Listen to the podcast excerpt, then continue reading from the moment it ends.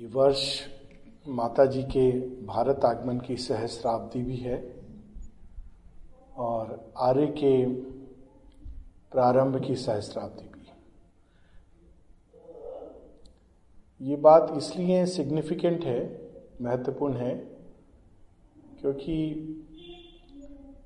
माता जी के आने के बाद ही श्री अरविंद श्री अरविंदो ने सामूहिक स्तर पर मनुष्य के बीच इस योग की भूमिका को प्रकट करना प्रारंभ किया। अपनी योग यात्रा में बहुत सारी, बहुत सारे अनुभव उन्होंने बटोरे हुए थे। निर्वाण का अनुभव, वासुदेवम सर्वमिति पर ब्रह्म का अनुभव, भगवान से साक्षात्कार, अद्वैत इन्फिनिट का एक्सपीरियंस वर्ल्ड मदर का एक्सपीरियंस परंतु कोई ठीक ठीक नहीं जानता था कि शेरविंद कर क्या रहे हैं पांडिचेरी में। और किसी के पूछने से स्पष्ट उत्तर भी नहीं देते थे। क्या उत्तर देते? हम लोग क्या समझते? हैं अभी भी क्या समझते हैं? माता जी के आने के बाद 29 मार्च 1914 को माँ पहुँचती हैं पांडिचेरी, सौ वर्ष पूर्व। और 21 जून 1914 ये निर्णय लिया जाता है कि श्री अरविंद एक पात्रिका प्रकाशित करेंगे आर्य नाम से। पात्रिका का नाम होगा आर्य। और इस पात्रिका के माध्यम से वे योग संबंधी, मनुष्य संबंधी, जीवन संबंधी अपने विचारों को प्रस्तुत करेंगे। क्या ये मात्र एक कोइंसिडेंस है कि 21 जून 2014 में यह निर्णय लिया है यूएनओ ने कि 21 जून को योग का दिन, योग दिवस के रूप में पूरे विश्व में मनाया जाएगा। Is it a mere coincidence यही दिन क्यों? यही वो दिन है जब श्री अरविंद माता जी और माता जी के हस्बैंड भी थे उस समय। मिलकर ये निर्णय लिया गया था डिक्लेयर किया गया था वर्ल्ड को। और पहली प्रतिलिपि आई थी पंद्रह अगस्त को, इतने ही कम समय में। और उसके बाद जो कुछ हुआ, वो सब हमारे सामने है। आर्य के माध्यम से श्री अरविंद ने योग को एक नए रूप में परिभाषित किया। या हम ये कह सकते हैं कि योग को सभी सीमित परिभाषाओं से मुक्त किया। पहले ही अंक में सिंथेसिस ऑफ़ योग योग समन्वय, उसके पहले दो पेजों पर ही, पहले पेज पर शेयरविंद लिखते हैं कि संसार आज कैसा दिख रहा है। एक जादूगरनी के, मीडिया नाम की एक जादूगरनी थी, उसके कढ़ाई पात्र की तरह जिसके अंदर बहुत सारी चीज़ें डाली जा रही हैं और उनको मिलाया जा रहा है, पकाया जा रहा है। देखा जा रहा है कि इसमें से कौन से ऐसे तत्व हैं जो भविष्य के लिए भी कारगर साबित होंगे। मनुष्य के पास्ट में, भूतकाल में बहुत सारी विधाएँ, बहुत सारी प्रवृत्तियाँ बहुत सारी दिशाएँ मनुष्य के अंदर से निकली। और अब तक वो मनुष्य को यहाँ तक ले आई हैं। इसके आगे जाने के लिए फिर से उनको एक बार तपाया जा रहा है, पकाया जा रहा है। तो उसमें से वे कहते हैं Indian yoga is one of those tendencies कई चीज़ें हैं जो मनुष्य को उस ओर ले जाने के लिए, अपने से अतिक्रमण करने के लिए मनुष्य की चेष्टाओं में से रही हैं। उनमें से एक है इंडियन योग। और साथ ही शेरविंद ये लिखते हैं, लेकिन इसके पहले कि यह योग व्यापक रूप से मनुष्यता के बीच आ सके, स्वयं योग को रीडिस्कवर करना है कि वो है क्या। इट मस्ट रीडिस्कवर इट और वहीं से फिर दूसरे ही पैराग्राफ में शेयरविंद इस महामंत्र का पहली बार उपयोग करते हैं, सारा जीवन योग है। वो कहते हैं, यदि हम गहरी दृष्टि से देखें इफ़ यू लुक डीपली तो हम क्या देखते हैं? कि सारा जीवन सचेतन या अवचेतन रूप से कॉन्शियसली और subconsciously is a vast yoga of nature पहली धारणा समाप्त हो जाती है हमारी। योग कौन कर रहा है? हम कर रहे हैं। योग हम नहीं कर रहे हैं। प्रकृति कर रही है। और प्रकृति ने योग का माध्यम एक देवी को चुना है, जिसका नाम है पृथ्वी। और उस देवी की एक अति प्रिय पुत्री है। उस, उसने भूमि दी है इस योग की यज्ञशाला। इस धरती रूपी पुत्री जो है, भगवान की वह जो योग कर रही तो योग के लिए एक यज्ञशाला होती है। अग्निकुंड होता है। तो यज्ञशाला का नाम है भारत भूमि, आर्य भूमि। भगवान की यज्ञशाला है। यज्ञशालाएँ प्रयोगशाला भी होती थी ऋषियों की। हम लोग पढ़ते हैं कि यज्ञ द्वारा ये अस्त्र शस्त्र यज्ञ द्वारा विधाएँ, यज्ञ द्वारा देवता प्रकट होते थे। जहाँ यज्ञशाला होती थी, वहाँ देवता असुरों का आक्रमण भी होता था। ज़बरदस्त। भारत भूमि शेरविंद कहते, कम से कम इस चतुर्युग के लिए भारत भूमि का चयन और चुनाव किया है, किया गया है ताकि यहाँ पर योग पूरी तरह फलित हो। और इसीलिए भारत में हम देखेंगे नाना प्रकार के एक्सपेरिमेंट अक्सर हम लोग क्विज रखते हैं बच्चों के साथ, इसके साथ, और क्विज में हम ये पूछते हैं, संसार की सबसे बड़ी, एक क्विज ये भी रहती सबसे बड़ा टेलीस्कोप कहाँ है? सबसे बड़ी लेबोरेटरी कहाँ है? तो मैं ये प्रश्न पूछता हूँ कई बार अच्छा बोलो वर्ल्ड की सबसे बड़ी लेबोरेटरी कहाँ है? तो इसका, उसका लेबोरेटरी का नाम आता है। तो मेरा उत्तर होता है भारत भूमि। ये भगवान की लेबोरेटरी है। और इस लेबोरेटरी में ऐसा काम चल रहा है, एक अभूतपूर्व कार्य, जिसमें योग और यज्ञ द्वारा एक नए मानव को तैयार किया जा रहा है। All life is a is consciously और subconsciously a yoga of nature और नेचर इस योग द्वारा क्या फलित करना चाह रही है?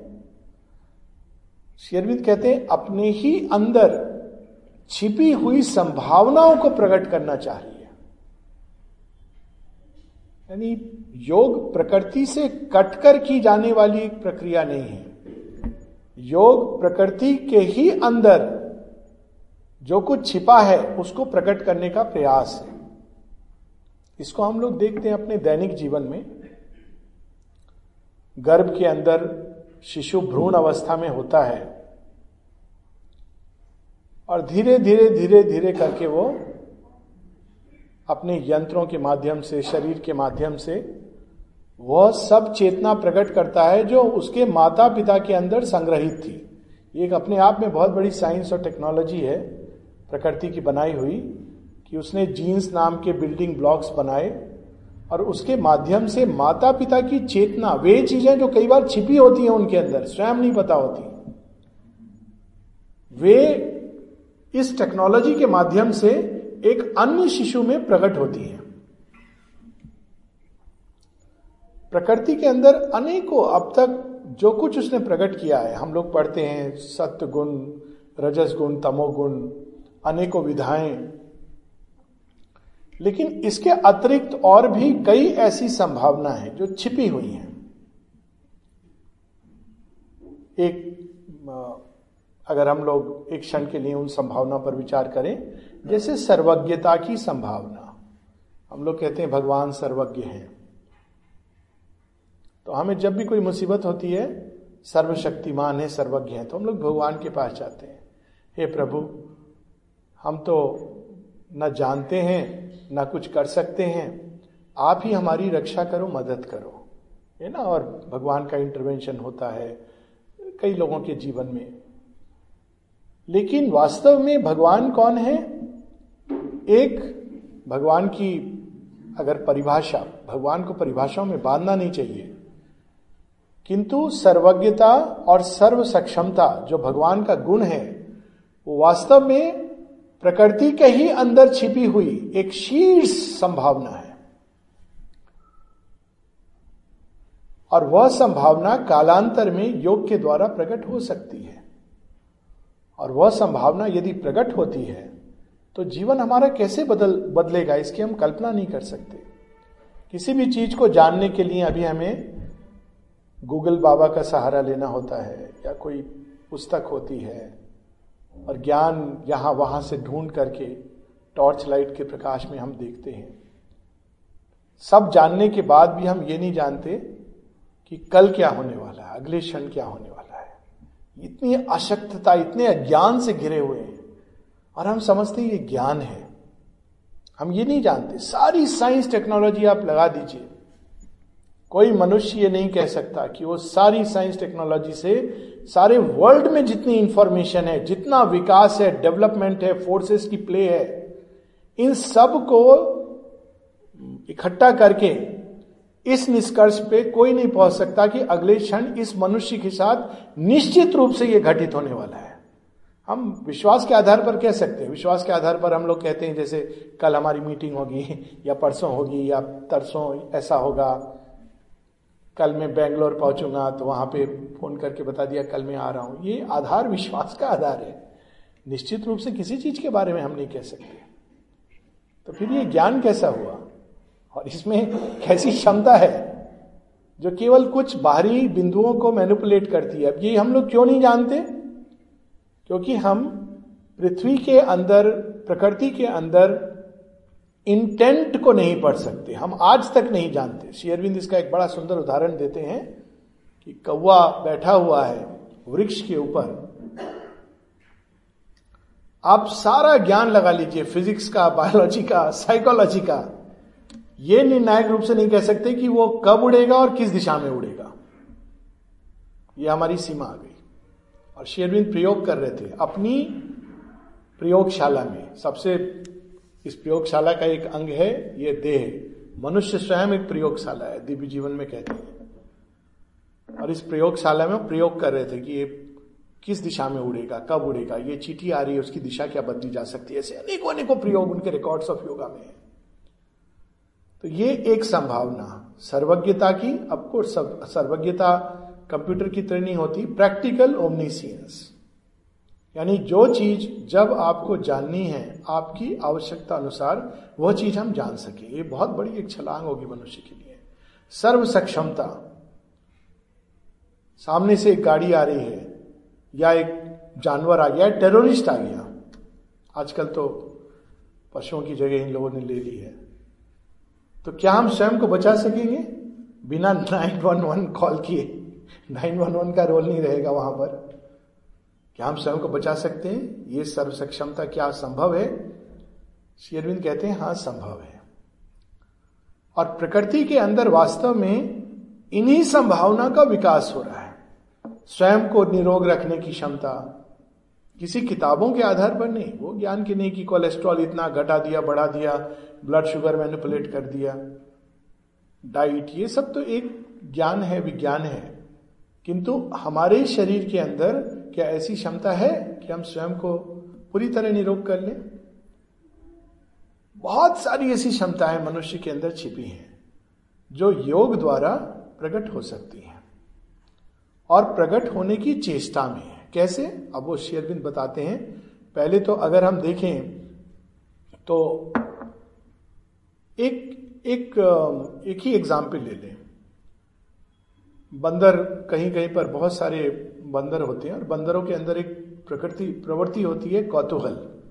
कौतूहल में क्या, आजकल तो कौतूहल से आगे वो ह्यूमनाइज हो गए हैं। मेरे घर में तो एक बार एक बंदर आके फ्रिज खोल करके सामान निकाल के खा रहा था। और बस फ्रिज बंद नहीं किया था उसने। तो वो भी कई मनुष्यों की प्रकृति होती है। और इतने आराम से खा रहा था, मानो ये उसका ही घर हो। तो मुझे वो याद दिला रहा था बार बार कि देखो, सब चीज़ भगवान की होती है। लेकिन वो ठाट से बैठकर, वो भी डाइनिंग टेबल के ऊपर बैठकर, यानी जगह का चुनाव, हर चीज़ का चुनाव तो वो भी एक मानवीय प्रवृत्ति उनके अंदर डेवलप हो रही है। लेकिन अदरवाइज़ अगर एक बंदर देखे मनुष्य को, उसके अंदर जो कौतूहल है, चीज़ों को पकड़ेगा, उसको इधर उधर टटोलेगा, काम की नहीं है, फेंक देगा एक्सपेरिमेंट करेगा, यही कौतूहल आगे चलकर, आगे बढ़कर उनके अंदर, मनुष्य के अंदर एक सीकिंग ज्ञान की जिज्ञासा इस रूप में प्रकट होता है। उसके अंदर वो केवल एक चंचलता और एक कौतूहल है। और वही चीज़ आगे बढ़कर जिज्ञासा के रूप में प्रकट होती है। अगर चीटी की दृष्टि से मनुष्य को देखा जाए, या बिल्ली और कुत्ते की दृष्टि से तो मनुष्य लगेगा भगवान है। कमाल करता है, एक टैप करता है, और सारा डेटा सामने आ जाता है। करता क्या है? कितना भी प्रयास करे, वो नहीं समझ सकता। देखता देखता रहेगा पपी, कि ये मेरे मालिक क्या कर रहे हैं उसके आगे। टक टक टक टक, आवाज़ आ रही है और कुछ चित्र आ रहे हैं। और अगर वो देखकर इमिटेट करके प्रयास करे तो कंप्यूटर खराब हो जाएगा और कुछ नहीं होगा। लेकिन वो कर रहा है सहज रूप से। करने के बाद वो मुड़ता है और फिर कुत्ते के साथ खेलने लगता है। कुत्ता देखे तो उसके अगर अंदर भाव उठते होंगे, कैसे भाव उठते होंगे? भगवान मेरे सामने बैठे हैं। क्या अद्भुत क्या कर रहे हैं? एक उंगली दबाते हैं। और ये सब कुछ हो रहा है जो मुझे समझ भी नहीं आता कि क्या हो रहा है। साथ ही देखो, मुझसे भी प्रेम है। मुझे भूले नहीं है। मैं प्रतीक्षा कर रहा हूँ और फिर मुझे वो भोजन देना, सब कुछ कर रहे हैं। ये कैसे कुत्ते से या बंदर से मनुष्य बनता है? अंदर से ही कोई चीज़ हमें ले आती है विकास की अवस्था तक। कौन सी शक्ति है?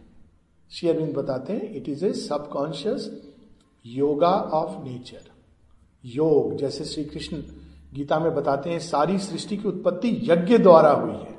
वो भी एक बड़ा क्रिप्टिक सेंटेंस है। यज्ञ द्वारा सृष्टि की उत्पत्ति? आज विज्ञान उसको समझ रहा है कि यज्ञ द्वारा उत्पत्ति का अर्थ है, सब चीज़ एक ही ने अपने को अनेकों में बांट दिया, लेकिन चूँकि वो कॉमन सूत्र से जुड़ा है, इसीलिए सारे सृष्टि में परस्परता है। एक इलेक्ट्रॉन जो धरती पर है और मंगल ग्रह पर है, एक दूसरे से जुड़े हुए हैं। ये परस्परता सारे जीवन में दिखती है। रोज जो हम गेहूँ का दाना या चावल का दाना खाते हैं, उसके अंदर किसान का पसीना और सूर्य की ज्योति और तेज और ताप और जल और प्रेम, ना जाने कितनी सारी चीज़ें उसके अंदर गई हैं, उस एक दाने के फॉर्मेशन के अंदर। यज्ञ रूप में सारी सृष्टि का मैंने निर्माण किया है और यज्ञ भाव से जीना इसीलिए सिखाया। उसी प्रकार से शेरविंद कहते हैं, अब इसको रिवर्स वे में अगर देखें तो चूँकि यज्ञ द्वारा सृष्टि उत्पन्न हुई है, उसके अंदर वापस उस स्थिति में लौटने की एक चाह है। हम कितना भी चाहें, हम अपने सोर्स से अलग नहीं हो सकते। किसी न किसी रूप में वो हमारे अंदर पकड़े रहेगा।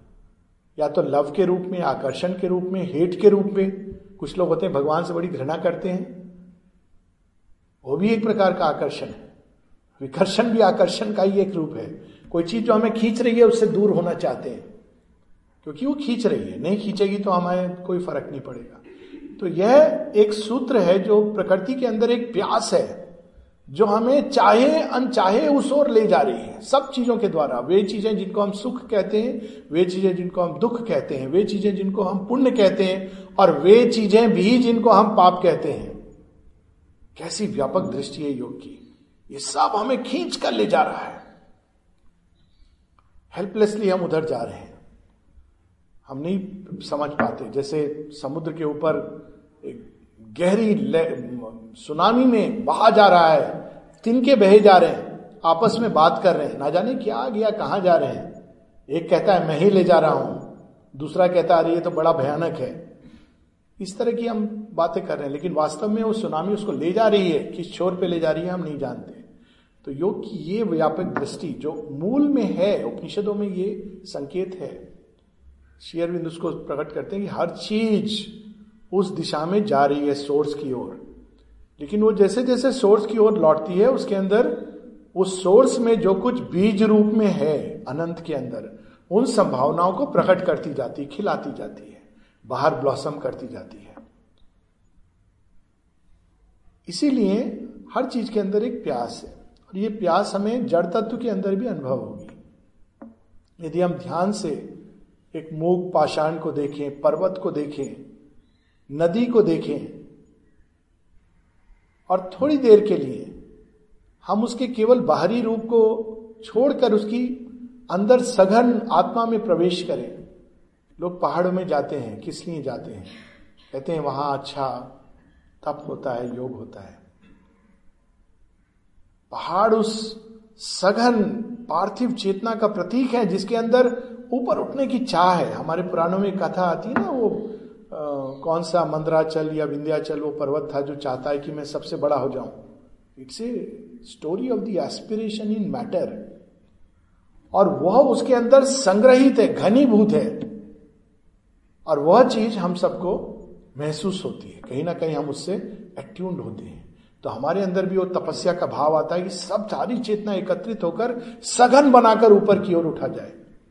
Mountains are science of aspiration और इसीलिए कई बार स्वप्न में जब कोई देखता है कि पहाड़ है या पहाड़ चढ़ रहा है तो ये वास्तव में उसकी अभिप्सा के एसेंट का प्रतीकात्मक रूप होता है। उसी तरह नदी में जल बह रहा है। कब से बह रहा है? क्यों बह रहा है? कहाँ बह रहा है? उसकी एक अपनी कहानी है। जड़ तत्व के अंदर हम इस अभिप्सा को थोड़ा ध्यान दे तो महसूस कर सकते हैं। इसीलिए हमारे यहाँ इन सबको देवी देवता का रूप दे दिया गया। हर पर्वत को एक जीवंत आत्मा के रूप में और हर नदी को एक जीवंत नाम से पुकारा गया, क्योंकि उसके अंदर एक सत्य विद्यमान है जो जागृत है और चैतन्य है। इस उपनिषद इसीलिए कहती है, कठोपनिषद। चेतनश चेतना नाम। नित्यो नित्यानाम चेतनश चेतना नाम एको बहु नाम यो विददाति कामान। वह एक सब में विद्यमान है, अपने अपने रूप से प्रकट कर रहा है। पहाड़ में वो अपने उस तपस्वी रूप को प्रकट कर रहा है। नदी में वो अपने चंचल रूप को प्रकट कर रहा है। श्री कृष्ण की लीलाओं का यमुना नदी पर वर्णन है। अग्नि में वो अपने तेजोमय रूप को प्रकट कर रहा है, जो शुद्ध करती है। ना केवल जड़ तत्व, प्राण तत्व से जो चीज़ें हैं, उनके अंदर भी हम देख सकेंगे भगवान के दर्शन। माता जी बड़ा सुंदर एक एक्सपीरियंस बताती है। कहती शाम के समय जब गोधोली की वेला है तो यदि हम किसी वृक्ष के पास जाकर बैठ जाएँ, हमारे यहाँ पुराणों में कहा जाता है, उस समय शिव जी चक्कर लगाते हैं, इसलिए वो उस समय कोई ऐसी एक्टिविटी नहीं करनी चाहिए जो सही ना हो। रावण का बर्थ का ये मोमेंट था कंसेप्शन का, क्योंकि वो समय शांति का समय है। तो अगर ध्यान से हम महसूस करें वृक्षों के अंदर क्या कुछ हो रहा है तो हम एक अलग चीज़ महसूस करेंगे। मानो उनके अंदर एक पुकार है जो धरती से उठ रही है। उस सूर्य की ओर जो जा रहा है, वो चला गया, जा रहा है और धरती के अंदर से अब तक था था तो हमने उसकी वैल्यू नहीं की। इसलिए माता जी श्री अरविंद पाशर में जाते हैं, ताकि मनुष्य के अंदर अभिप्सा तो जागे। इसलिए श्री श्री कृष्ण वृंदावन से लुप्त होते हैं, ताकि वो अभिप्सा धरती के अंदर भक्ति जागे, प्यास जागे। तो ट्रीज के अंदर प्लांट्स के अंदर वो प्यास हम एक्सपीरियंस कर सकते हैं, उसमें नहा सकते हैं, एक हो सकते हैं। इसलिए कहा जाता है कि शाम के समय ध्यान अच्छा लगता है। या सुबह सुबह जब सूर्य उदय के लिए पूरी रात इकट्ठी होकर के प्रतीक्षा करती है। सारे तारे मानव शिथिल पड़ जाते हैं। स्थिर कि कौन निकलने वाला है? वह जिनके आने से हम सबका कार्य शेष हो जाएगा। तो सूर्य, चंद्रमा उस समय का जो भाव होता है, ऐसे ही भाव होता है। प्रतीक्षा रथ है प्रकाश की। दिन रात में भी ये चीज़ हम, हमें देखने को मिलती है। पशु पक्षियों में, देखिए, शाम के समय पक्षी अपने घर को लौटते हैं। मानो उनके अंदर भी एक पुकार है। गाय अपने घर को लौटेगी, पक्षी घर को लौटेंगे। हमें जाना है, अपने घर जाना है। ये प्रकृति के अंदर भी एक योग चल रहा है। हम नहीं जानते। हम अज्ञान में जीते हैं, हम लोग कठोर हो गए, हृदयहीन हो गए तो कभी चाह देखा, फूल, पत्ती, तोड़ा, कैसे भी किया, जीवन। माता जी एक नया रूप खोलती है, कहती है trees are doing yoga cats and dogs are doing yoga even unconscious human beings are doing yoga जो मनुष्य योग नहीं कर रहा, वह भी योग कर रहा है। उसके अंदर भी इसी चीज़ की प्यास है। कोई ऐसा हो जो मुझे समझता हो, जानता हो, कोई ऐसा व्यक्ति हो जो मेरे हृदय में प्रेम की प्यास को पूरी कर सके। कोई ऐसा व्यक्ति हो जो मेरे अशक्तता को अपनी शक्ति द्वारा सप्लीमेंट कर सके। जो मेरे अज्ञान को अपने ज्ञान द्वारा सप्लीमेंट कर सके। इसीलिए हम लोग कभी इसके पास, कभी उसके पास जाते हैं। ये एक टेंडेंसी है मनुष्यों के अंदर। लेकिन ढूंढ किसको रहे हैं? वकील में, पुलिस में, राजनेता में, हम सब में ढूंढ किसको रहे हैं? आदर्श प्रेम में भगवान को ढूंढ रहे हैं। लेकिन हम जानते नहीं कि हम भगवान को ढूंढ रहे हैं। हमको लगता है ये मिल जाएगा तो हमें जो असुरक्षा का भाव है, सुरक्षा मिल जाएगी। अक्सर लोग बोलते भी हमारी आईजी से बड़ी जान पहचान है, बड़ा गर्व करते हैं। मृत्यु आएगी। तो आईजी की भी उतनी ही आएगी। कोई सुरक्षा नहीं है। हमारी बहुत बड़े डॉक्टर हैं, उनसे बड़ी जान पहचान है। घर बना लेते हैं। डॉक्टर के घर के आसपास, अस्पताल के पास। कि अरे कुछ होगा तो बगल में है। पता चला, डॉक्टर साहब खुद चले गए। अपने अस्पताल तक नहीं पहुँच पाए। ये सत्य चीज़ें हैं ना। ये जीवन का एक ऐसा सत्य है जो सामने है। प्रत्यक्ष है। ये कोई कहानी नहीं है। ऐसे ऐसे इंस्टेंसेस है जहाँ डॉक्टर ने मरीज़ के बारे में प्रेडिक्ट किया, तुम्हारा जीवन अधिक से अधिक चार पाँच साल और चार पाँच महीने बाद डॉक्टर चला गया। ये रियल स्टोरी आपको बता रहा ये, क्योंकि ये सुरक्षा कहाँ मिलेगी हमें? हम, हमें ये लगता है कि राजनेता से जान पहचान है। अरे, वो हमारी समस्या दूर कर देगा। कुर्सी बदल जाती है, राजनेता बदल जाते हैं। पावर में होके भी पैरालाइज हो जाते हैं। या वो दे देते हैं जो हम चाहते थे और हमें लगता है, नहीं, हमें ये नहीं चाहिए था। या दे करके हमें अपने कब्जे में कर लेते हैं। ना जाने कितनी प्रकार की चीज़ें होती हैं। तो मनुष्य दैनिक जीवन में, रोज की गतियों में, वास्तव में खोज उसी की है। सर्वज्ञता की, सर्वशक्तमता की, प्रेम की, आनंद की, शांति की, इसी की प्यास है। और नाना रूप से हम लोग ढूंढते हैं। फिर एक समय आता है जब यही चीज़ हम सचेतन रूप से खोजने लगते हैं। और तब श्री अरविंद कहते हैं the subconscious yoga becomes conscious yoga subconscious yoga में प्रकृति एक लंबे लंबे पैसेज से, अंतराल से इधर से आप आ जाइए। हाँ। एक लंबे पैसेज के द्वारा अपने अंदर से छिपी सामर्थ्य को भगवान से युक्त होकर प्रकट करना चाह रही है लेकिन उसके पास बहुत समय है। खेलती है वो। वो कहती, कोई बात नहीं, मैं बिलियन ईयर्स में मनुष्य बना दिया और एक बिलियन ईयर्स बाद मनुष्य से आगे का प्राणी बनाऊँगी। मुझे क्या है? क्योंकि वो तो खेल रही है। भगवान के साथ खेल रही है। लुका छिपी का खेल। मनु शत्रुपा की कहानी में आता है ना, शत्रुपा प्रकृति। जो अनेकों रूप धारण करे, उसको बड़ा मज़ा आता है। लेकिन मनुष्य उसमें पीड़ित होता है। उसके लिए डिलाइट है। फॉर्म्स का बनना, तोड़ना, जैसे बच्चे होते हैं ना, ब्लॉक्स दिए जाते हैं, बिल्डिंग ब्लॉक, बना दिया, तोड़ दिया, शतरंज खेल रहे हैं, अरे छोड़ो, हम नहीं खेलेंगे। हार रहे तो विषाद उठा के फेंक दी। बच्चों के लिए क्या है? खेल है। लेकिन अगर हम एक दृष्टि से सोचे, अगर वो प्यादे कॉन्शियस होते तो उनके लिए तो सुनामी और प्रलय से कम नहीं है। ये तो अच्छा खासा खेल चल रहा था। ये क्या हुआ? जो जीत रहे थे, उनके लिए भी प्रलय है, जो हार रहे थे, उनके लिए भी प्रलय है। सृष्टि में ऐसी प्रलय आती है कई बार। मानव सभ्यता विनाश। और हम सब कहते हैं, भगवान कैसा है, भगवान क्या कर रहा है? चेतना इतनी विशाल है। प्रकृति के लिए ये चूटी में जैसे हम पाँव रखते हैं, बढ़ जाते हैं। हमें मालूम भी नहीं कि चूटी हमारे पाँव के नीचे दब गई होगी, उसके लिए ऐसा खेल है। कहते हैं ना, योगी लोग, बड़ा विकट है जाल। उसकी जो विस्तार है चेतना का, प्रकृति का, सारे जीव को समेटे है, और वो जानती है कि मूल में कुछ नष्ट नहीं होता फॉर्म्स नष्ट होते हैं। सिविलाइजेशन आए, ढह गए, राष्ट्र बने, उदय हुआ और विनाश की ओर चले गए।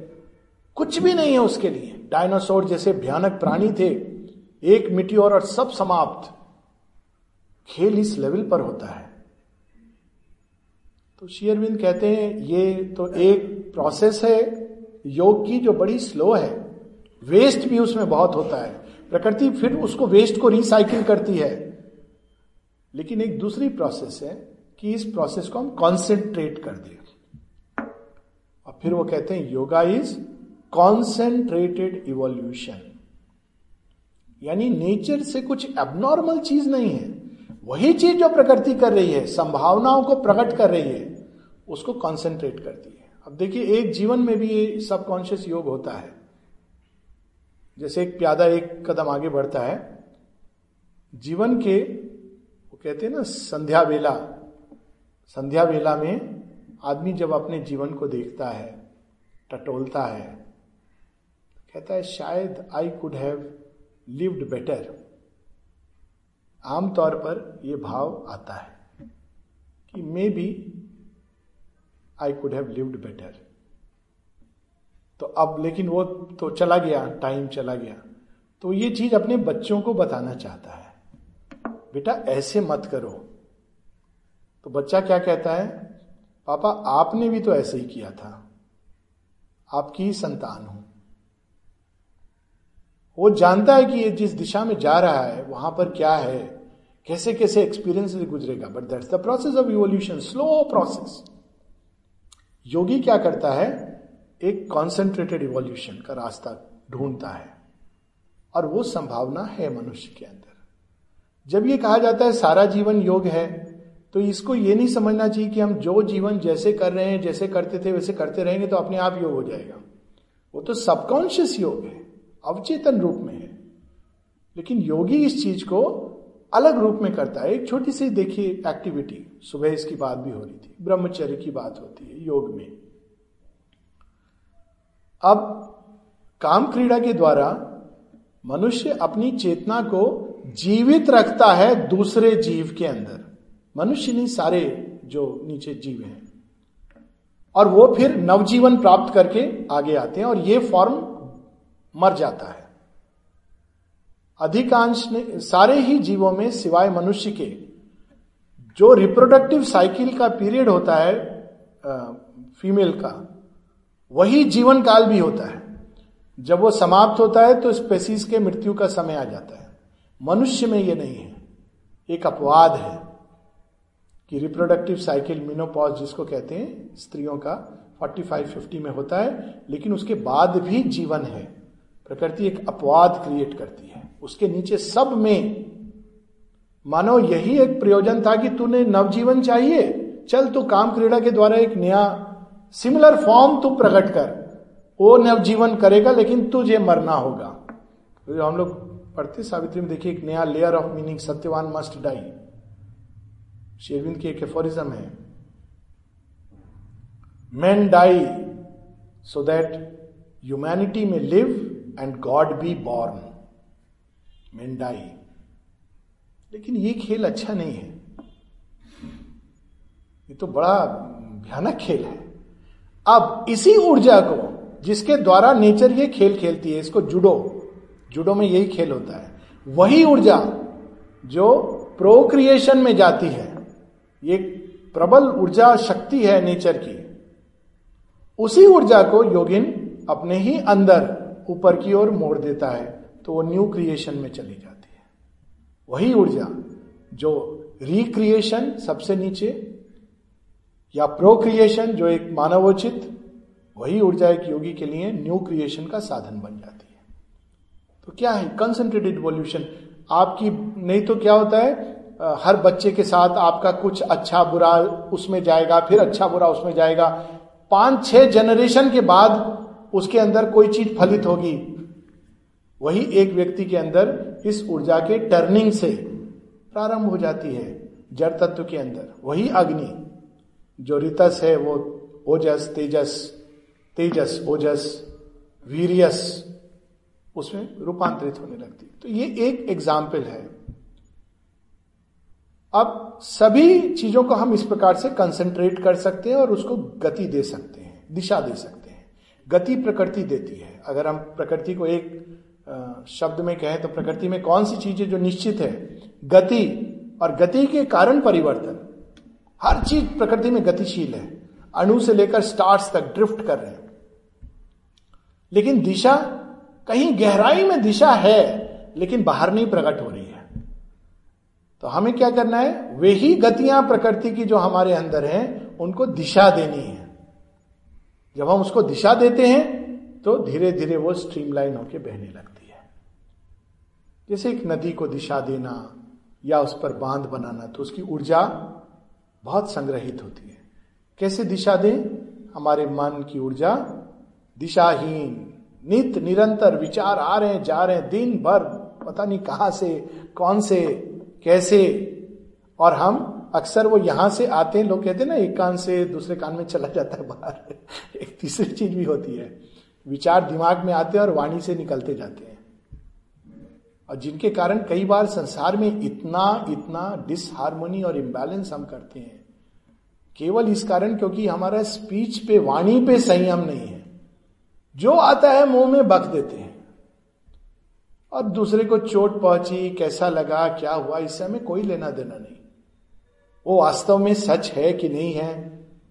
हमें सच लगता है, कोई आवश्यक नहीं वो सच हो। लेकिन वो कॉन्स्टेंटली माने यहाँ से आता है, यहाँ से फ्लो होता जाता है।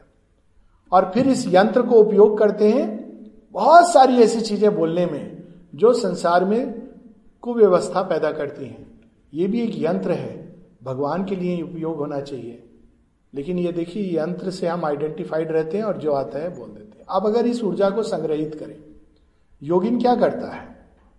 सुबह जो बात हो रही थी मेडिटेशन की, वो विचारों से जो ऊर्जा उत्पन्न होती है, जिसको अगर आने वाले समय में वैज्ञानिक देख सकेंगे, विचारों की ऊर्जा को वो सोख करके ऐसे इंस्ट्रूमेंट बनाएँगे बनाएँगे, ये 20 साल की बात है। विद इन और मैक्सिमम 50 इयर्स पर मच अर्लियर विज्ञान वो तरीका ढूंढ लेगा, और वो तरीका ढूंढ लिया उसने, लेकिन वो मटेरियल धातु नहीं बना पाया है। जो विचार से रिस्पॉन्ड करे। अब मान लीजिए विचार की ऊर्जा को हम संग्रहित करें। कैसे संग्रहित करें? संयम के द्वारा। वाणी का संयम और विचारों का संयम। इतनी मास्टरी हो जाए कि हम जो सोचना चाहें, वह सोचें। क्वाइट माइंड के द्वारा सुबह जो चीज़ें बताई गई कि साक्षी भाव, जो विचारों की अनियंत्रित गति है, वो बदलने लगती है। पहले साक्षी भाव थॉट कंट्रोल की माता जी ये प्रोसेस बताती है, पहले साक्षी भाव, फिर उसके बाद पहचानना कि ये क्या विचार है। फिर कौन से मुझे चाहिए, कौन से नहीं चाहिए, और फिर उनको भगवान की ओर मोड़ना, दिशा देना। तो धीरे धीरे धीरे ये जो ऊर्जा है मस्तिष्क में, वो इतनी प्रबल, इतनी ओजस्वी, इतनी उसके अंदर तेज आएगा कि अपने आप इस मन के अंधकार में सत्य का प्रकाश धीरे धीरे जलने लगेगा। ज्ञान उतरेगा, प्रकाश उतरेगा। क्या सुंदर पंक्तियाँ हैं श्री अरविंद की। The golden light came down into my brain the grey rooms of my mind sun touched became grey rooms of my mind a calm illumination and a flame calm illumination ऐसी नहीं कि प्रकाश आया चला गया, बिखर गया। काम स्थिर, शांत, काम इल्यूमिनेशन उत्तेजित करने वाला नहीं। And a flame a bright reply to wisdom's occult plane ज्ञान कहाँ है? परत, दर परत छिपा हुआ है। एक गुह्य दशा में, एक गुह्य अवस्था में, प्रकृति की एक ऐसी कंदरा में जहाँ एक्सेस नहीं है हमें। वहाँ तक कोई गूगल हमको नहीं ले जा सकता। लेकिन हम चाहें तो उस ज्ञान के प्रदीप को अपने मन के अंदर, अपने ब्रेन के अंदर जला सकते हैं। ये हो गया योग। वही मन जिसमें अनेकों विचार आते हैं, उसमें दो विचार अच्छे भी आते हैं। दो विचार भगवान की ओर जाने वाले भी आते हैं, पर 96 विचार व्यर्थ के आते हैं, फिजूल के आते हैं। अब वो वेस्ट हुआ। अब वो वेस्ट की जगह मन को ये अंदर 96 विचार भगवदोन्मुख आने लगे, ज्ञान से जुड़े हुए आने लगे, प्रकाशित आने लगे तो क्या होगा? ये योग हो जाएगा। वेस्ट होगा, शुरू में बहुत कम होगा, फिर धीरे धीरे वो भी समाप्त हो जाएगा। उसी प्रकार से हृदय हृदय के अंदर प्रेम की ऊर्जा, अधिकांश तो ये समाप्त हो जाती है, बहुत ये दुख की बात है, ये हमारी एक त्रासदी है सिविलाइजेशनल डिज़ीज़ है, कि शिक्षा की पद्धति से जब बच्चे गुजरते हैं, खासकर आज के युग में ये चीज़ देखी जा रही है तो हृदय की ऊर्जा समाप्त हो रही है, क्योंकि बहुत ज़्यादा लेफ़्ट ब्रेन एनालिसिस मैथमेटिक्स इस पर ज़ोर दिया जा रहा है। तो ऊर्जा ही नहीं बची। बाकी चीज़ें तो बाद में होंगी। तो स्वार्थ ये सब पैदा हो रहे हैं। और जो ऊर्जा है वो एक ब्लाइंड सेंटिमेंटैलिटी में इधर उधर लेकिन उस ऊर्जा को अगर हम संग्रहित करें, प्रेम की ऊर्जा को, और उसको दिशा दें। दिशा कैसे? या तो यदि हमने भगवान का दर्शन किया है इवन किसी एक रूप में किया है तो पूरी तरह उनकी ओर लगाएँ। और फिर उसको और व्यापक बना सकते हैं, विस्तार। एक मेडिटेशन होता है ना, जिसमें कहा जाता है to see the divine in every one and everything हर किसी के अंदर भगवान को देखना। तो सबसे हमारा संबंध जुड़ा रहेगा, प्रेम बना रहेगा, लेकिन और सुंदर बनेगा। टूटेगा नहीं। शेयरविन से एक बार किसी ने पूछा, आप क्या ये सब एनकरेज करते हो? आपस में फ्रेंडशिप भाईचारा कहते हैं? मैं चाहता हूँ कि ऐसा हो, लेकिन मैं पुराने आधार पर नहीं चाहता। मैं नहीं चाहता कि हर दूसरे दिन लोगों के हृदय टूटे और विषमताएँ आए। बिटरनेस आए, मैं ये नहीं चाहता। वो पुराना आधार, जो ईगो का आधार है, इन शक्तियों के खेल का, वो अच्छा नहीं है। मैं चाहता हूँ कि एक नए आधार पर जीवन स्थापित हो, प्रेम स्थापित हो, उसमें माधुर्य हो, सौंदर्य हो। अगर भगवान भी हम डर लगता है भगवान शब्द से तो हम अभिप्सा कर सकते हैं। माँ कहती है एस्पिरेशन और प्रेयर में अंतर। एस्पिरेशन के लिए किसी भगवान की वैसे आवश्यकता नहीं है। लेकिन प्रेयर में भगवान है। एक डिफरेंस बताती है। तो एस्पिरेशन कर सकते हैं कि मेरा जीवन सुंदर बने, मेरी भावनाएँ सुंदर हो, मेरे संबंध सुंदर हो, सत्य पर आधारित हो, अहंकार पर आधारित ना हो। इतना भी अगर हम करेंगे तो हृदय की ऊर्जा अपने आप सही दिशा लेने लगेगी। यही कारण है कि मधुराष्टकम वैष्णव ट्रेडिशन में पढ़ा जाता है। कितना सुंदर वो भगवान का चरित्र है। अधरम मधुरम, वदनम मधुरम, सब कुछ तुम्हारे मधुर है। तुम्हारी गति भी मधुर है, तुम्हारे चरण भी मधुर मधुर हैं। तुम जो चरण में पहन रहे हो, वो भी मधुर है, सब कुछ मधुर है। तुम्हारे माला जो पड़ी है, वो मधुर है। ये सारी चीज़ें हमारे अंदर प्रकट हो। ये भगवान का जो वर्णन है, वह माधुर्य है। ये माधुर्य कैसे प्रकट हो? अभी तो हमारा हृदय बहुत सारी बिटरनेस से भरा हुआ है तो ये योग हो जाता है। जब हृदय की ऊर्जा को हम वो फंसा हुआ है बिटरनेस में, क्रोध में, भय में, तृष्णा में, ईर्ष्या में तो जब वो चीज़ों को हम सेपरेट करते हैं कभी कभी एक योगी को सर्जन का काम करना पड़ता है, लेकिन कौन सा सर्जन माइक्रो सर्जन हम लोग क्या करते हैं? We wash away the baby with the bath water सन्यासी क्या करता है? नहीं नहीं, मुझे किसी से कुछ लेना देना नहीं संसार बीटर है, मैं जा रहा हूँ जंगल. तो we have washed the baby away with the bath water संभावना भी समाप्त और समस्या भी समाप्त। कहते ना ना रहेगा बाँस, ना बजेगी बांसुरी। ये अच्छा मुहावरा नहीं है। हमें तो कहना चाहिए, बाँस से बनेगी बांसुरी और कृष्ण बजाएँगे। ये ना रहेगा बाँस, ना बजेगी बांसुरी, इसमें कौन सी अच्छी बात हुई? बांसुरी तो इतनी अच्छी चीज़ है। ये होता मुहावरा कि ना रहेगा बाँस, ना होगी लड़ाई। बाँस से लोग लाठी भी लड़ते हैं। लेकिन वही बाँस जो लाठी बनता है, वही बाँस बांसुरी बन सकता है। ये योग है। ये हमारे ऊपर है। उस ऊर्जा को हम किस तरह से इस प्रयोग करते हैं? हृदय की ऊर्जा इतनी पावरफुल होती है, लोगों के मस्तिष्क को विक्षिप्त कर देती है। लेकिन देखिए, उस शक्ति को हम संग्रहित करना नहीं जानते। प्राण की ऊर्जा, जो पूरे विश्व को अलेक्जेंडर की तरह बनाना चाहती है, लेकिन अनफॉर्चुनेटली अहंकार के आधार पर। अगर इस ऊर्जा को हम भगवान के चरणों में सौंपे कि प्राण ऊर्जा है, खासकर यंग एज में बहुत सारे लोग हैं, मैं भगवान की सेवा करूँगा। इट डजेंट मैटर कौन सा भगवान, कैसा भगवान प्रार ये सब ज़रूरी नहीं है। कल्ट में नहीं बांधना चाहिए भगवान को। किस तरह से सेवा करूँगा, वो वो निर्देश देंगे, वो दिशा देंगे। भगवान की मैं सेवा करना चाहता हूँ, ये अभिप्सा अगर आ जाए तो फिर क्या होगा? देखिए, सारे शरीर को हम यंत्र के रूप में देखने लगेंगे। किसका यंत्र? अभी ये यंत्र है, ईगो का, डिज़ायर का, क्रोध का, घृणा का, इसका यंत्र है। फिर तो बीमार पड़ेगा, डॉक्टर भी कुछ नहीं कर सकता। कोलेस्ट्रॉल जमा होगा। लेकिन जब ये यंत्र भगवान की सेवा में लगेगा तो जीवन, मृत्यु सब वही एक यात्रा का अंग बन जाएँगे, सोपान बन जाएँगे। तो ये यंत्र की सार्थकता होगी, प्राण की ऊर्जा की सार्थकता होगी। अभी प्राण की ऊर्जा डिजायर्स में बिखरी हुई है। एक चीज़ बड़ी सुंदर है जो जीवन में देखने में आती है योगियों की। और योगियों से मेरा मतलब कोई एक विशेष संप्रदाय और विशेष वेशभूषा से नहीं है। जो योगनिष्ठ है। कि उनको जब जिस चीज़ की आवश्यकता होती है, वो उनके पास आती है। भगवान इसका इंतज़ाम करते हैं। स्वामी विवेकानंद की कहानी है और ये कईयों की जीवन की कहानी है।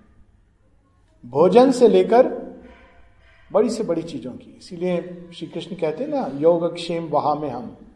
तो चिंता मत कर, मैं तेरी देखभाल करूँगा। आजकल इस इस सत्य को एक पुस्तक आई है, उसमें दूसरे ढंग से प्रस्तुत किया गया है।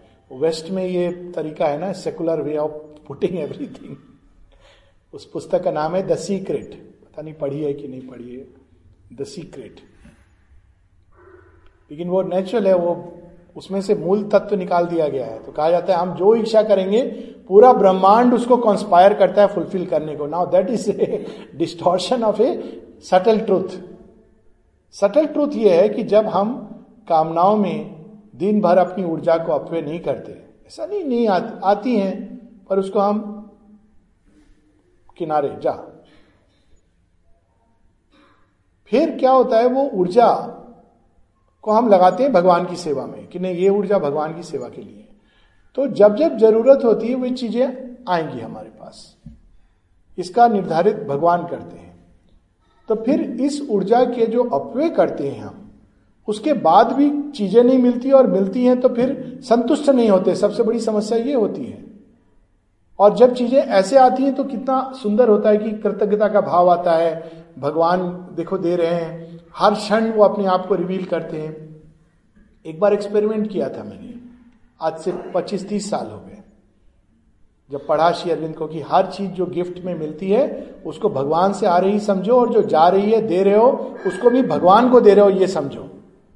यानी ये नहीं अपेक्षा करो कि आ, वो तुम्हें प्रशंसा करेगा कहेगा ऐसी अपेक्षा मत करो। वो उसको नहीं दे रहे हो भगवान को दे रहे हो। प्रेम किसी से कर रहे हो तो ये मत सोच के करो कि अरे मैं इसको प्रेम कर रहा हूँ, वो मुझे रिस्पॉन्ड क्यों नहीं कर रहा? नहीं। भगवान को कर रहे हो। भगवान अपने आप उसका जो भी, वो भगवान को जमा होता जा रहा है। तो तीस वर्ष पूर्व की बात है, नहीं नहीं, मैंने ये चीज़ पढ़ी थी, पच्चीस से तीस की पहले की बात होगी। तो मैंने एक निर्णय लिया कि अच्छा मैं अब अपने लिए कोई चीज़ नहीं खरीदूँगा। तो मेरी वाइफ ने कहा, ये तो क्या तुम वैसी, क्या वैसे थोड़ी लिखा है? अपना जो भगवान ने विवेक दिया है, उसका तो उपयोग करोगे, ये करोगे, वो करोगे. लेक्चर पूरा एक सुन लिया मैंने। मैंने कहा, नहीं, देखो, माँ ने लिखा है, माँ करेंगी फुलफिल जो चीज़ की ज़रूरत है फुलफिल करेंगी. तो उसने एक खेल खेला, उसने एक लिस्ट बनाई कि ये ये चीज़ की तुम्हें ज़रूरत है। तो एक थोड़ी सी वो भी हुई कि नहीं, इसकी ज़रूरत नहीं है, उसकी, नहीं नहीं, इसकी ज़रूरत है, मुझे मालूम है। मैं जानती हूँ ज़रूरत है। तीन पैंट पीस चाहिए कॉम्बिनेशन सूट चाहिए, जूता चाहिए, चप्पल चाहिए, सारा लिस्ट बना दिया। टू मेक इट इम्पॉसिबल तो मैंने कहा, ठीक है माता जी पूरा करेंगी। ज़रूरत अगर अगर मुझे सच में ज़रूरत है माता जी पूरा करेंगी। और एक महीने की छुट्टी पर हम गए।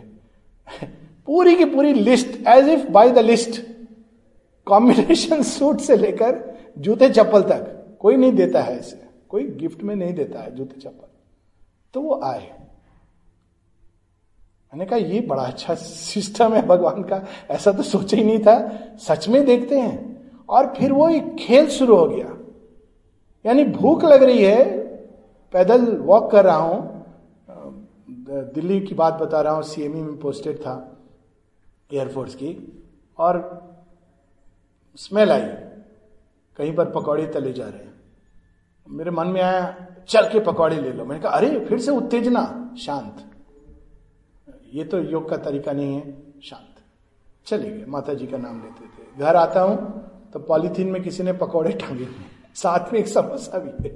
यानी भगवान दे रहे हैं, साथ में एक गिफ्ट भी दे रहे हैं एक्स्ट्रा फिर बाद में मैंने ये देखा कि ये रिजिडिटी भी नहीं होनी चाहिए कि ये मैं कुछ कभी नहीं करूँगा। तो अब I make an exception sometimes it's okay but वो चीज़ स्पष्ट है। In principle it holds true that whatever we need जब हम अपनी ऊर्जा को भगवान की सेवा में लगाते हैं तो भगवान हर चीज़ की देखभाल करते हैं। यही चीज़ हम लोग आश्रम में सीखते हैं। आश्रम में एक चीज़ होती है प्रस्पेरिटी बड़ा अच्छा सबक है।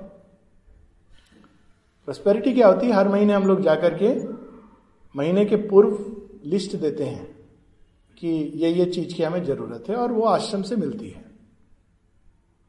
तो मेरे से जब मैं, भी आश्रमाइट हूँ मैं नहीं देता हूँ कुछ लिख करके। पूछते हैं प्रॉस्पेरिटी मैंने कहा, पिछले 25 साल से माता जी मुझे प्रॉस्पेरिटी दे रही है। हर महीने जो ज़रूरत है, मुझे अभी आवश्यकता नहीं है कि इस तरह से मैं लू। But Mother only is providing whatever is coming is coming from Mother ये इतना सुंदर भाव है, जो हमें कितना मुक्त करता है कितनी चिंताओं से। अपनी चिंताओं से, बच्चों की चिंताओं से। जब भी ये चीज़ें आती हैं, आती है नेचुरल ह्यूमन है व्यक्ति। क्या होगा, बाद में क्या होगा, बच्चों का क्या होगा, घर बार का क्या होगा, ये मानवोचित चीज़ें हैं। लेकिन उनको हमें लक्ष्य नहीं बनाना चाहिए। वो प्रकृति को वो दिशा नहीं देनी है। प्रकृति की जो मुख्य ऊर्जा, बल्कि जहाँ तक संभव हो सारी ऊर्जा, भगवान की ओर मोड़नी चाहिए और जो आवश्यक है वो आएगा। अगर मन में कभी चिंता आए तो भगवान के चरणों में डाल देना कि माँ, ये चिंता हो रही है, तू जानती है। तू साथ है, देख लेना, जो तू चाहेगी। अगर तुझे लगता है कि ये चीज़ होनी चाहिए ठीक है, नहीं लगता है तो तो सब कल्याणकारी है, सब जानती है। तो ऐसे करके हमारी चिंताएँ भी भगवान को खोजने का साधन बन जाती हैं। अक्सर लोग पूछते हैं, हम अपनी चिंताएँ होती क्या करें? तो एक शब्द में उत्तर है, दिशा दे दो। चिंता को दिशा दे दो। बड़ी सुंदर एक बात बहुत पहले एक महिला ने बताई थी। ज्ञान बहन, मीरा दी की सिस्टर अब तो नहीं है। तो कुछ लोग आए थे, उनसे पूछा कि कैसे योग करते हैं। बड़ी सुंदर बात उन्होंने कही। कहा, बेटा, योग तो नहीं मालूम, पर जब हमें कोई पीड़ा होती है तो समाधि चले जाते हैं, माँ को कह देते हैं। जब कुछ खुशी होती है तो समाधि चले जाते हैं, माँ को कह देते हैं। जब कुछ नहीं होता तो यूँ ही समाधि चले जाते हैं और माँ को कह देते हैं। कोई कारण ज़रूरी थोड़ी है सेलिब्रेशन का भगवान के साथ? तो हर चीज़ को जब हम दिशा दे देते हैं नेगेटिव विचार आते हैं, अक्सर लोग पूछते हैं, क्या करें क्या करें? ये बोझ जो मनुष्य हर समय लादे रहता है कि मुझे ही सब कुछ करना है। माँ कहती है hand over your responsibilities to the divine and be free प्रथम योग भगवान कर रहे हैं।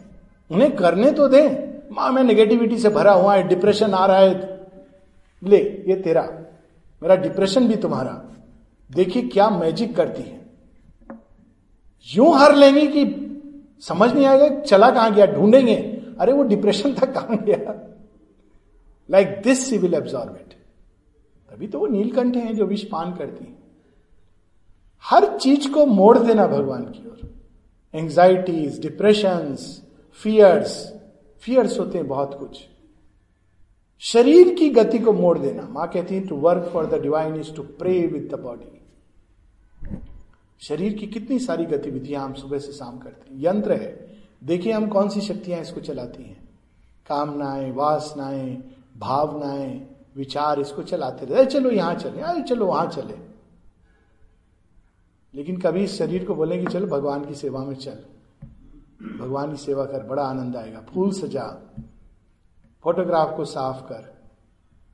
क्या आनंद आता है उसमें? शरीर को आनंद आता है। कितने एक्सपीरियंसेस मेरे इस प्रकार के सेंटर्स पे काम करते हुए हुए। शरीर को आनंद आ रहा है। रोग हो रहा है। माँ माँ से किसी ने पूछा, रोग में क्या करें? माँ कहती टर्न इट इनटू योगा रोग को कैसे योग में टर्न करें? रोग के समय क्या होता है? एक स्थान पे पीड़ा हो रही है, या डॉक्टर ने कह दिया आपको पीड़ा नहीं भी हो रही है तो डॉक्टर ने एक दैत्य को सामने प्रकट कर दिया जो आपको मालूम ही नहीं क्या है, कि जी आपकी शुगर बढ़ गई है, कोलेस्ट्रॉल बढ़ गई है, आपका हार्ट अब बस टिक टिक कर रहा है, जाने की तैयारी में लकवा मार जाएगा, ये हो जाएगा। कुछ भी होता है, चीज़ें होती हैं, सबको होती हैं। शरीर जब तक ट्रांसफॉर्म नहीं होता, ये अज्ञान का बना हुआ है परफेक्ट प्रोटेक्शन क्योंकि रिसेप्टिविटी ओपननेस कई सारे फैक्टर्स हैं। तो क्या करना चाहिए? उस रोग को भी माध्यम बना ले। पीड़ा हो रही है, उस पीड़ा को भगवान, माँ माँ माँ माँ, तेरा स्नेह लेप लगे। दो बड़ी आपको सुंदर एक्सपीरियंसेस बताता हूँ। एक जुगल किशोर थे, जो जिनके पाँव में एक कॉर्न हुआ। बड़ा कॉर्न आपको पता है कैसा पेन करता है। आप पाँव रखेंगे, दर्द होगा। पाँव रखेंगे, दर्द होगा। तो धीरे धीरे नेचुरली एक समय के बाद वो लंगड़ा के चलते थे। तो किसी ने उनसे पूछा, आप ऑपरेशन क्यों नहीं कराते? ना ना ना ना, एरकम बोलबे ना, ऐसे मत बोलो। क्यों? अरे, हर पग पे मैं माँ को याद करता हूँ थैंक्स टू दिस कॉर्न एक बार मुझे हुआ हरपीस जोस्टर हर्पिस जोस्टर बड़ी भयानक पेनफुल कंडीशन होती है। संसार में दो, तीन पेन सबसे पेनफुल होते हैं। एक हर्पिस जोस्टर का पेन एक पेनक्रेटाइटिस का और एक हार्ट अटैक का पेन इसमें हर्पिस जोस्टर को बहुत हाई दर्जा दिया गया। और मुझे जाना था all the way to US talks के लिए माता जी के उसके। और चार दिन पहले हर्पिस जोस्टर और आँख में, मैंने ऐसा लगता था कोई चक्कू डाल के निकालने की चेष्टा कर रहा हो। तो सबने बोला, कैंसिल कर दो ट्रिप. मैंने बोला, अगर माँ का नहीं होता तो मैं नहीं, निश्चित रूप से करता but I have to go it is mother's work कैसे भी करके फ़्लाइट में बैठा, जब बैठा एक बार कि हाँ बैठ गया तो पेन हो रहा है बहुत। तब मैंने कहा, माँ, बस अपना हाथ रख दो। और अगले चार घंटे इतना आनंद इतना आनंद फिर जितनी भी टॉक्स हुई, सब उस समय सब गायब हो जाता था। I am telling without medicine सब कोई पेन किलर नहीं, सब गायब हो जाता था। कहाँ चला जाता था? विस्मृति। फिर तीन चार घंटे वो गायब रहेगा, क्योंकि वो ऊर्जा इतनी, फिर उसके बाद ठीस शुरू होगी कि हाँ मैं हूँ मैं हूँ। तो ये बहुत सारी चीज़ें, रोग है, मृत्यु सामने खड़ी है। मारकंडे क्या करता है? मैं महाकाल का पुत्र हूँ। ये जीवन जीने की कला है और जीवन जीने का विज्ञान है और ये जीवन जीने का कॉमर्स है। ये जीवन जीने का आनंद है। बहुत आनंद का पथ है योग। योग को अक्सर लोग सोचते हैं कि, ओफ, ये सब करना पड़ेगा, कामनाएँ छोड़नी पड़ेंगी, ये करना पड़ेगा, कैसे करना पड़ेगा? बड़ा कठिन है। हाँ कठिन है यदि हम केवल अपने प्रयास से करें। किंतु यदि अभिप्सा और त्याग के साथ हम सरेंडर जोड़ देते हैं। हमारा प्रयास होना चाहिए, क्योंकि वो पार्ट है एस्पायर और रिजेक्शन अभिप्सा और त्याग, हमारी सत्यनिष्ठा को एक प्रकार से स्थापित करता है और एक भूमि तैयार करता है भगवान की कृपा के लिए। तो ये इसलिए आवश्यक है, किंतु अंत में सरेंडर, समर्पण। ये हमारी सीमा है, आगे तुम संभालो। मैं इसके आगे नहीं कर पा रहा तो एक उच्चतर शक्ति आकर हमको उठा लेती है। और मन, प्राण, देह सबके अंदर रूपांतरण का कार्य शुरू हो जाता है। तब सारा जीवन योग हो जाता है। प्रकृति जो दिशाहीन लग रही है, किंतु उसके अंदर एक दिशा है, और प्रकृति उस उस सत्य के चारों तरफ़ चक्कर काटती है। उसको ये नहीं कि मैं सीधा पहुँच जाऊँ, क्यों? उसको मज़ा आता है। जाते ना लोग तीर्थ यात्रा कहते यहाँ तक तो पहुँच गया, अब इसके आगे केदारनाथ के लिए आपको चलना पड़ेगा। चलना पड़ेगा? नहीं, यही ठीक है। यहाँ पर अच्छा दृश्य दिखाई दे रहा है। थोड़ा बहुत आसपास घूमेंगे हम लोग। ये प्रकृति का तरीका है। मोटर गाड़ी में, बैलगाड़ी में, तामसिक प्रकृति, बैलगाड़ी, राजसिक प्रकृति, मोटर गाड़ी और सात्विक प्रकृति, एक अच्छा रथ। उसमें वो चक्कर लगाती है माउंटेन के।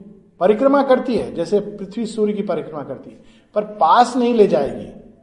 दिखाएगी दूर दूर से ग्लिम्सेस दिखाएगी, छिपाएगी दिखाएगी, छिपाएगी। पर योग निष्ठ कहता है, बहुत हो गया तेरा चक्कर, मैं उतर के पैदल जाऊँगा। और जब वो इस प्रकार से चलने लगता है तो ना केवल वो जाता है, उसकी पूरी प्रकृति को भगवान खींचना शुरू करते हैं। सब कुछ को ऊपर उठाना शुरू करते हैं। दैट इज़ द शॉर्टकट दिशा देना। गति तो है, दिशा देना। योग केवल है, प्रकृति को एक दिशा देना और उसको शुद्ध करना। जैसे जैसे वो ऊपर उठती है, शुद्ध होती जाती है। योग यज्ञ में तपती जाती है। अभिप्सा की अग्नि में जब हम डालते हैं किसी भावना को तो नष्ट नहीं होती। लोग अक्सर सोचते हैं कि अरे, ये आदमी योग कर रहा है, ये तो एकदम हृदयहीन हो जाएगा। ऐसा नहीं है।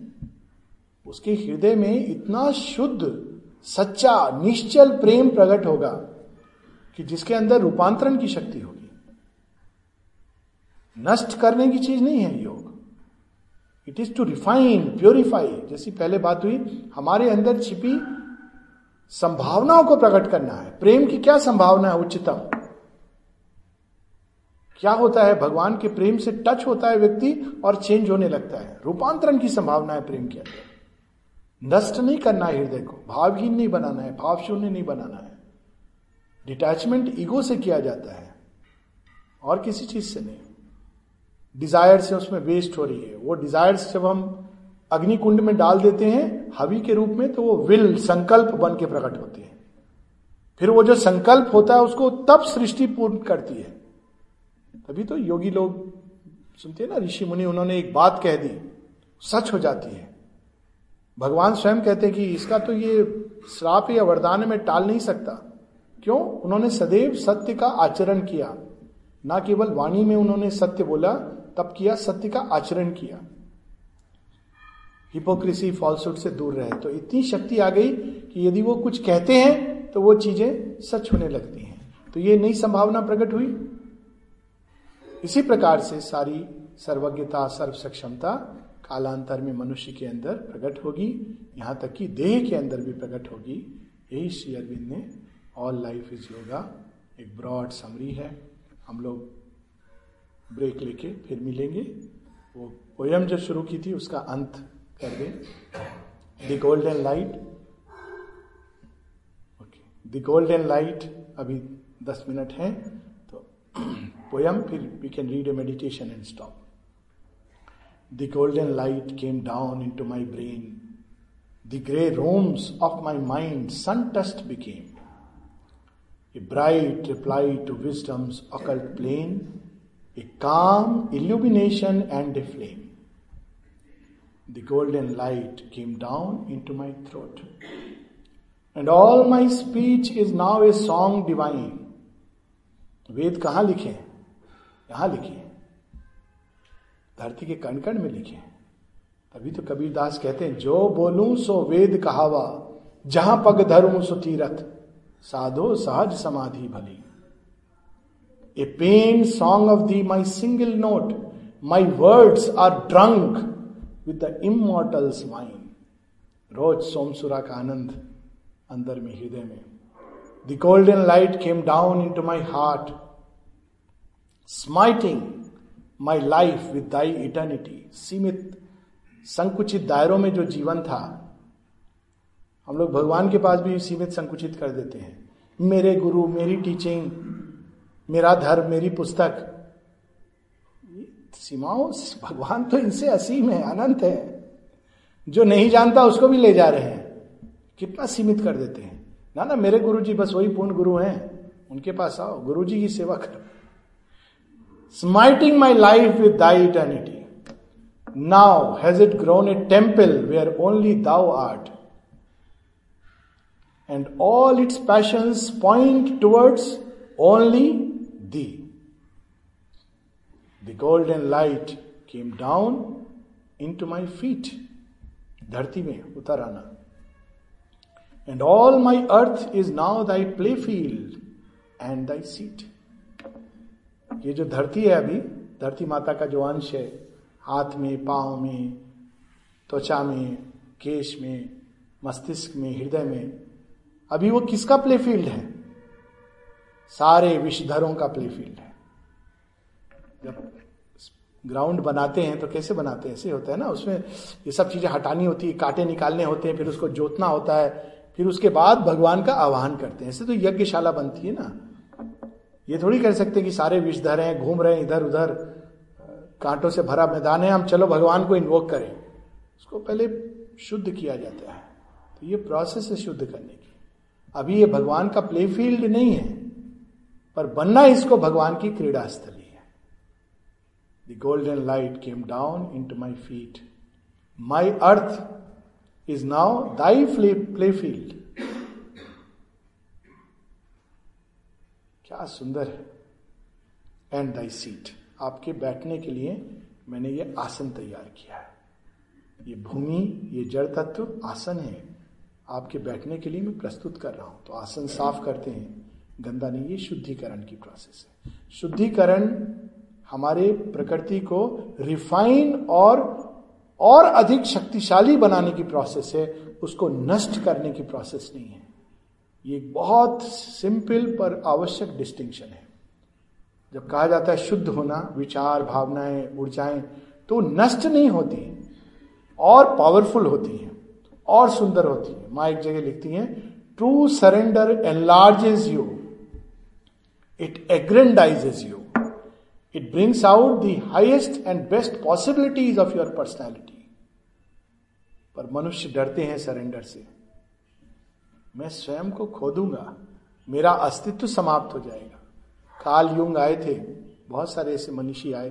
काल युंग, काल गुस्टफ युंग, स्विस साइकोलॉजिस्ट थे जिन्होंने कलेक्टिव अनकॉन्शियस इत्यादि की बात कही। और कई लोग, हम लोग की एक बड़ी विचित्र स्लेवरी है। हम लोग बाहर से मुक्त हो गए हैं, पर मानसिक रूप में अभी भी स्लेव हैं। काल युग अगर कुछ योग की बात कर देते, हम कहते, देखो, काल युग ने भी कही। काल युग एक साधारण आदमी है। इसको योगी नहीं है। उसने कही ये इंपॉर्टेंट नहीं है। विवेकानंद ने कही, श्री अरविंद ने कही, ये इंपॉर्टेंट है। ये योग के बारे में कालयुग क्या जानता है? कालयुग स्वयं कहता है कि मैं आया था भारतवर्ष, आकर्ष कर, आकर्षण होता था उसको। किसी ने उनको सुझाव दिया, रमन महर्षि से मिलना और श्री अरविंद से मिलना। श्री अरविंद आश्रम जाना। भयभीत हो गया गया नहीं। पूछा गया, क्यों नहीं गए? मुझे डर लगा कि मेरा इंडिविजुअल अस्तित्व समाप्त ना हो जाए। मेरी इंडिविजुअलिटी खत्म हो जाएगी। इसलिए वो इंडिविजुएशन बाद में उसने एक थ्योरी लिखी, जो हमारी यूनिवर्सिटीज में पढ़ाई जाती है, लेकिन चैत्य के बारे में नहीं पढ़ाया जाता है। एक बहुत खेद का विषय है। इंडिविजुएशन थ्योरी ऑफ़ कालयुग जो खुद भयभीत था कि मेरी इंडिविजुअलिटी नष्ट हो जाएगी, जिसकी ये सोच थी। जो ये भी नहीं जानता था कि योग युक्त होकर यज्ञ द्वारा इंडिविजुअलिटी निखर कर बाहर आती है। जितने भी हमारे ऋषि योगी, देखिए कितने इंडिविजुअलिस्टिक थे और कितनी शक्ति थी उनके एक एक शब्द में। खड़े हो जाते थे तो सब कुछ अपने आप। स्वामी विवेकानंद से किसी ने कहा कि, बट शंकराचार्य डज नॉट से सो स्वामी विवेकानंद एक क्षण चुप रहते हैं, कहते हैं बट आई विवेकानंद से so what a power in those words कि तुम स्क्रिप्चर्स को कोट कर रहे हो। जो बोलो, सो वेद कहा I have experience this truth क्या पावर है? भगवान के प्रति जब हम समर्पण करते हैं तो केवल वे चीज़ें नष्ट होती हैं, जिनकी आवश्यकता नहीं है, जो, जिनका औचित्य समाप्त हो गया, जो पशुत्व की चीज़ें हैं या तो वो यंत्र बन जाती है या वो उनकी अब औचित्य नहीं है। अपेंडिक्स की तरह लटकी हुई हमारे साथ, केवल रोग होती है, उसमें अंदर और कुछ नहीं होता। किंतु जो हमारे अंदर मनुष्यत्व है और जो दिव्यत्व है, वो और अधिक निखर कर बाहर आता है। True surrender enlarges you अब हम लोग रुकेंगे, बाद में आएँगे। वो अभी भी है मेरे पास so meditation but maybe will read it after the break